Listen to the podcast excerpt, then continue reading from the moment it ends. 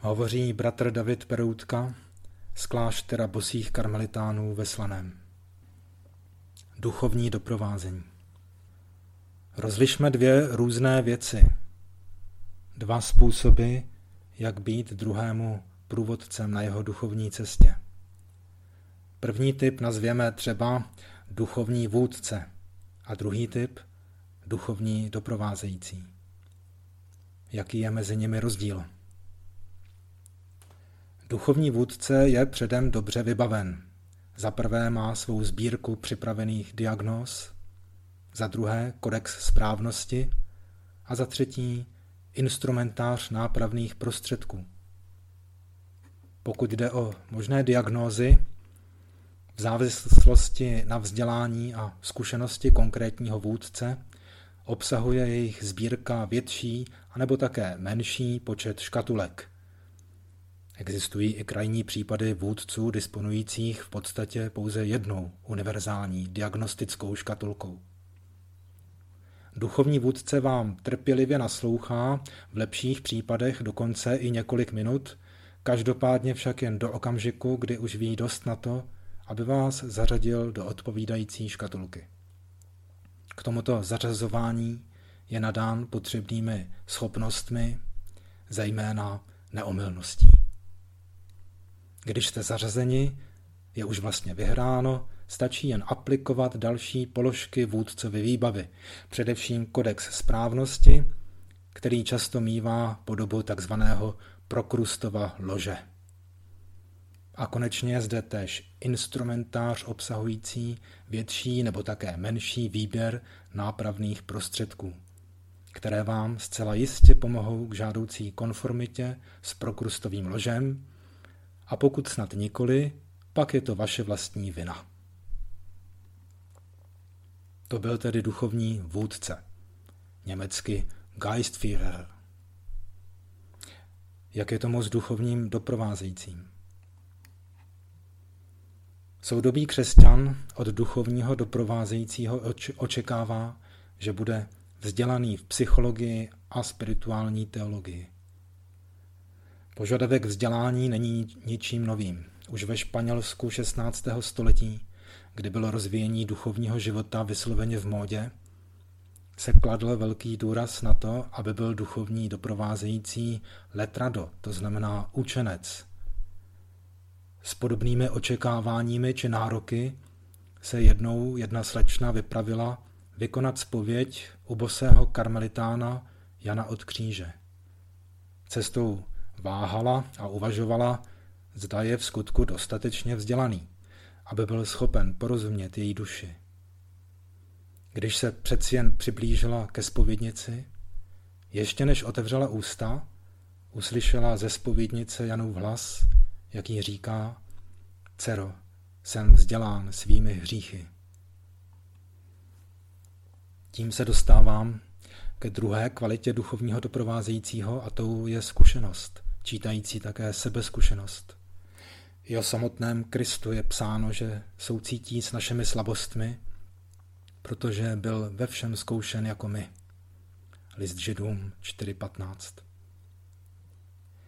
Doprovázející má sám zkušenost jako hledající, tápající, zápasící, jako doprovázený a také jako doprovázející.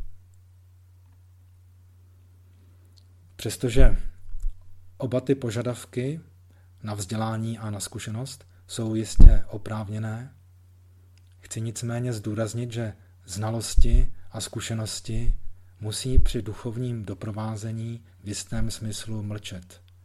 A to především ve fázi, kdy se chce doprovázející dobrat porozumění doprovázenému. Jinak by totiž opět neodvratně hrozilo ono zařazování do předem připravených škatulek, což obnáší riziko neporozumění. Hlavní dispozicí doprovázejícího je tak hluboké vnitřní mlčení, neboť mlčení znamená otevřené vnímání. Rozumění zde není zařazováním do pojmových schémat, ale především prostým vnímáním. To je první a základní věc. Vnímání musí být velmi pozorné, protože nic z toho, co doprovázený vyřkne, není vysloveno náhodou. Za každým, byť i velmi neobratným slovem, se skrývají netušené světy.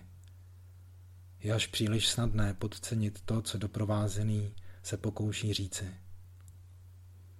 Zvláštní význam přitom mají příměry, kterými si doprovázený pomáhá, aby se vyjádřil, obrazy a symboly, které jakoby náhodou použije.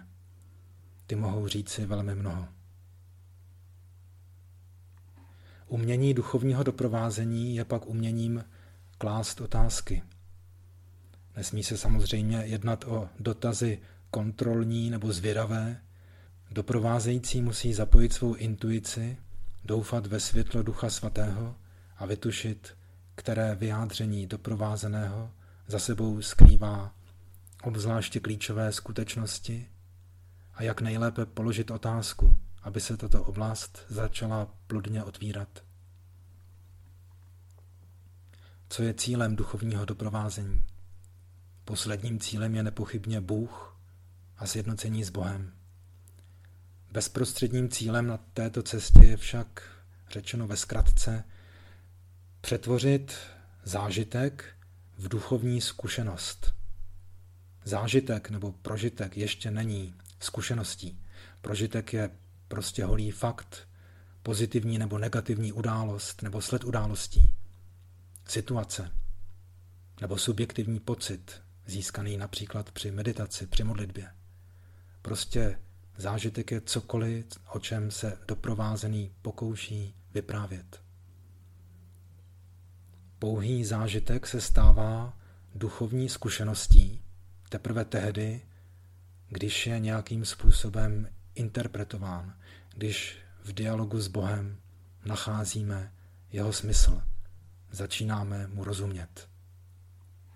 A tak se ptáme, co mi zde Bůh říká nebo dává, k čemu mě tím nebo skrze to chce vést, respektive z čeho vyvádět.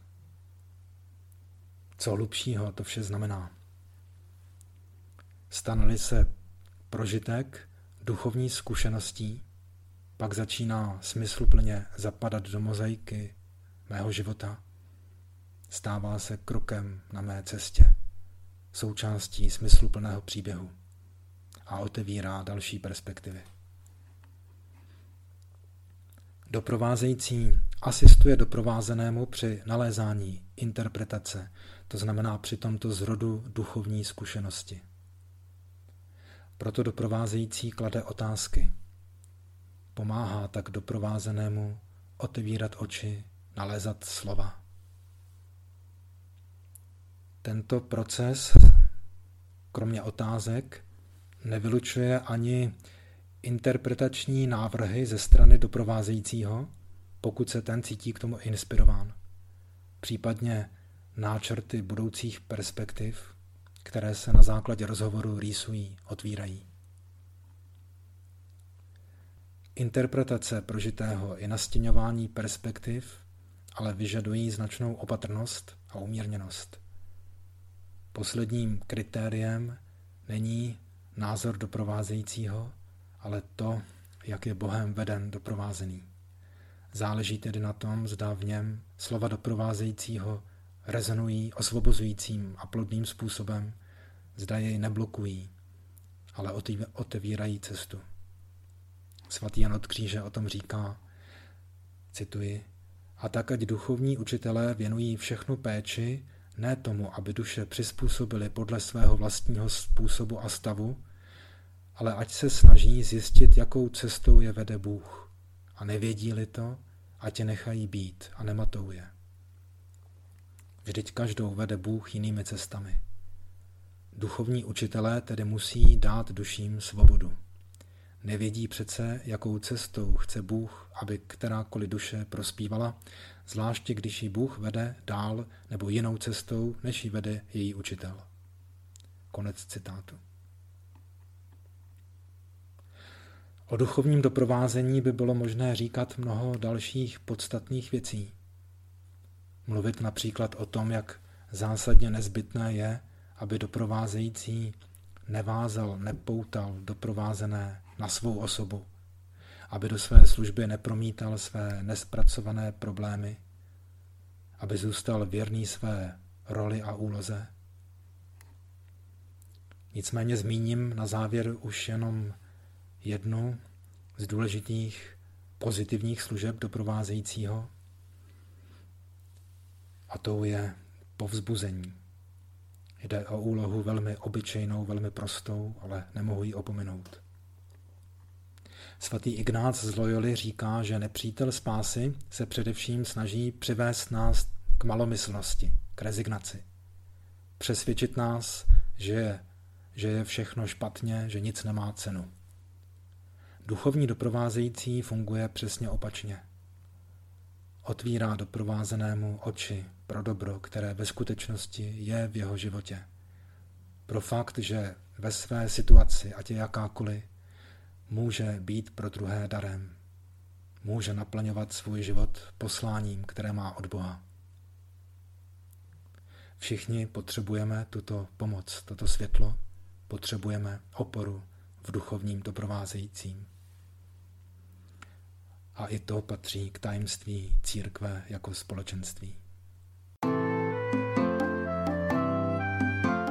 Podcast u Ambonu pro vás připravuje Fortna. Každé pondělí a pátek na Fortna EU a na Spotify.